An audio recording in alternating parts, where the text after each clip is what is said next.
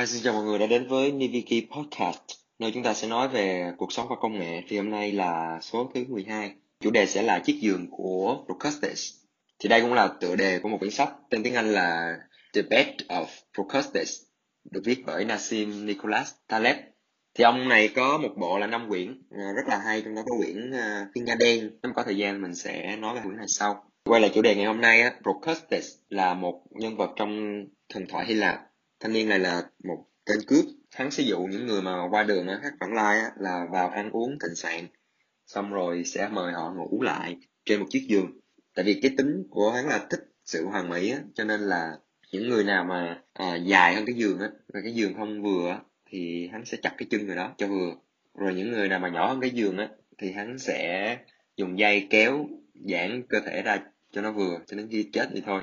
Thì từ câu chuyện này á tác giả mới đưa ra quan điểm là ờ, trong cuộc sống chúng ta đang gò ép bản thân của mình hoặc là người khác vào những khuôn khổ có sẵn giống như là chiếc giường này thay vì là thay đổi những cái biến thể có thể thay đổi được như là cái kích thước của chiếc giường đó, thì chúng ta lại thay đổi những thứ mà không nên thay đổi đó là cái kích thước của bản thân. Thì từ câu chuyện này tác giả mới đưa ra những cái quan điểm ở rất là nhiều lĩnh vực. Quyển sách viết theo kiểu là đưa ra cái quan điểm luôn chứ không có dẫn chuyện gì nhiều hết thì sau khi đọc là mình sẽ gom lại một vài cái ý mà mình sẽ đồng ý với tác giả và mình sẽ nói thêm về những cái ý đó. Thì đương nhiên rất có rất nhiều quan điểm mà mình cũng ờ, không phải là đồng ý hết. Với lại là có những cái là mình chưa có thực sự trải nghiệm cho nên là mình cũng không có muốn nói làm gì. Đây là những cái quan điểm mà mình nghĩ là mình có thể nói được. Rồi thì đầu tiên là cái chương trình giáo dục. Thì thay vì là thay đổi chương trình học để phù hợp với với từng cái cá thể, từng người, thì chúng ta lại ép học sinh học theo một cái chương trình chung cả nước có một cái chương trình này đó thì trong những cái trường hợp này là chiếc giường là chương trình học đúng không? Thay thay thay vì thay đổi chương trình học là thay đổi chiếc giường á thì chúng ta lại cố gắng thay đổi bản thân mình lại bắt uh, học sinh học chung một chương trình. Và trong khi là mỗi người thì sẽ có những cái loại trí thông minh khác nhau. Ví dụ có đứa thì sẽ hát hay có đứa thì uh, giỏi thể chất sau này nó sẽ là vận động viên. Thì thay vì có những cái chương trình khác nhau cho những cái người này, những học sinh này, thì chúng ta lại bắt học sinh học một cái chương trình giống nhau. Thì mình cũng là học sinh nên mình trải nghiệm được cái cái này rồi, học 12 năm. Xong rồi học 4 năm 4 năm 4 năm rưỡi đại học. Rồi ai muốn học nữa thì lên thêm thêm tiếp 2 năm nữa, thạc sĩ. Tất cả các chương trình đều giống nhau thôi. Ở Mỹ mình biết được là có cái từ là homeschool, tức là cha mẹ không có cho con đi học luôn, ở nhà tự dạy và tự hướng dẫn theo cái chương trình của cha mẹ đưa ra. Nhưng là mình nghĩ là ở Việt Nam thì khó vì cha mẹ nào mà thực sự là có đủ thời gian nè, có đủ kiến thức và cũng như là tự tin có thể hướng dẫn được cho con thì mới theo cái cách này thôi.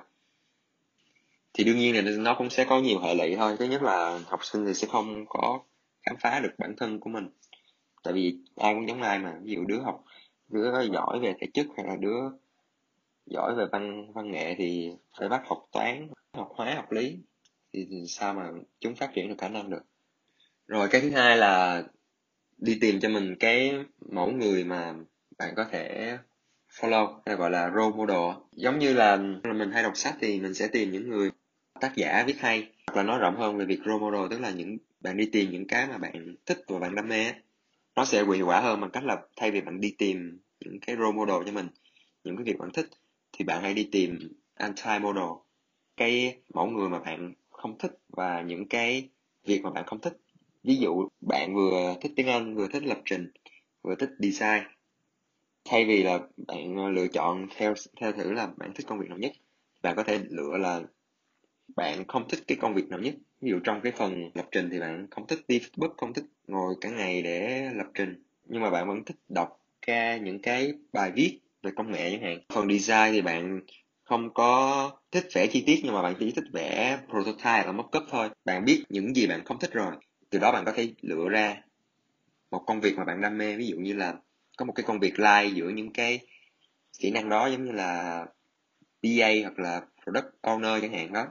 Tức là nếu mà bạn vẫn đang phân vân đi tìm những việc bạn thích, những việc bạn đam mê, những cái mẫu người mà bạn muốn follow và cái việc này nó khó quá thì hãy đi tìm ngược lại, hãy đi tìm những cái công việc bạn không thích, những mẫu người bạn không muốn trở thành, những cái anti model để bạn loại trừ đi thì công việc nó sẽ đơn giản hơn. Rồi cái thứ ba là về nghiện, thì sẽ có ba thứ mà nghiện. Nguy hiểm nhất là heroin, đường và lương.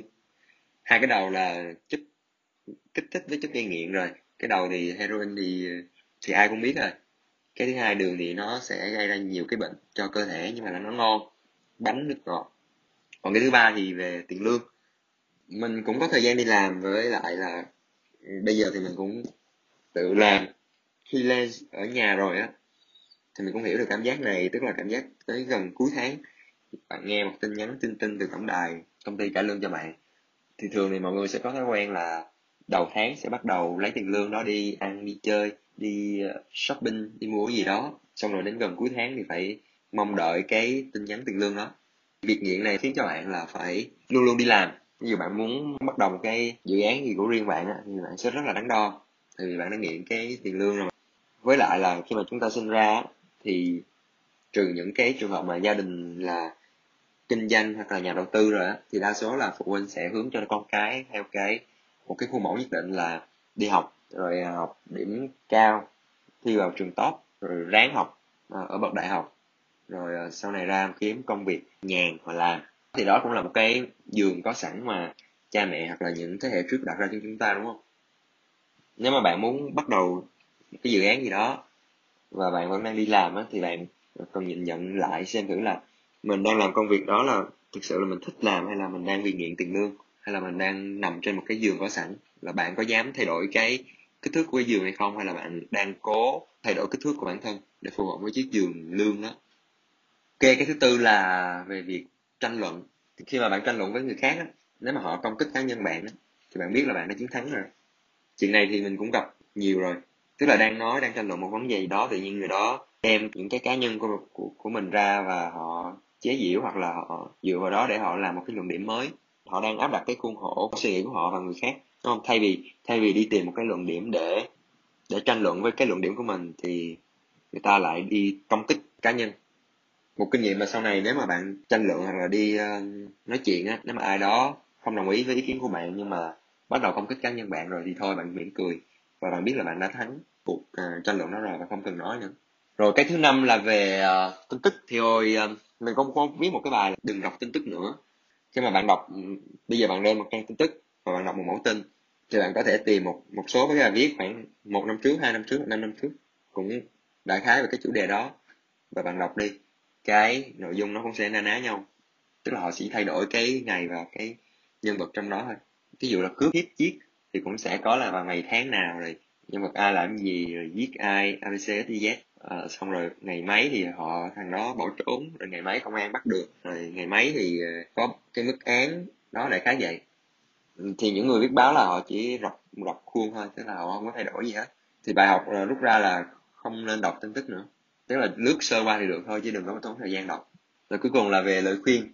Khi mà bạn đi tìm lời khuyên á, khi mà bạn muốn làm cái gì đó và bạn có cảm giác là việc đó sẽ không thành, thì bạn sẽ đi tìm lời khuyên.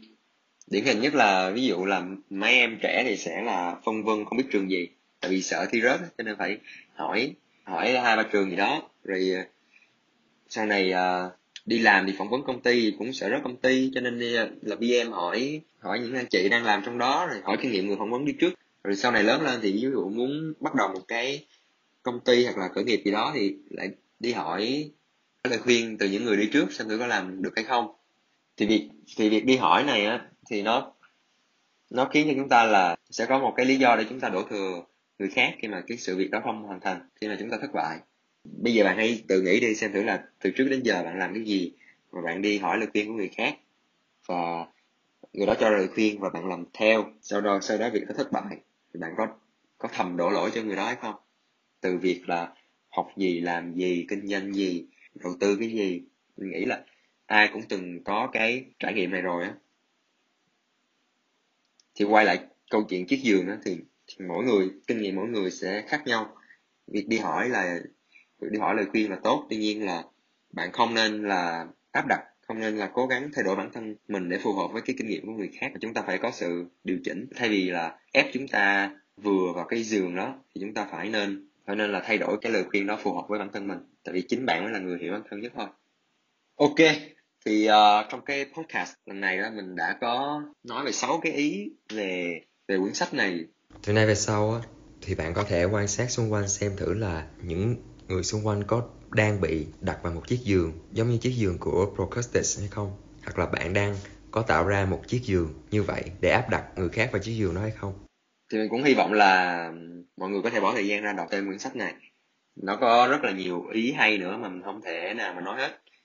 Cho nên mình chỉ lựa vào những cái ý mà mình tâm đắc và mình thấy thích và mình có thể nói được xin cảm ơn và hẹn gặp lại mọi người ở trong podcast lần sau.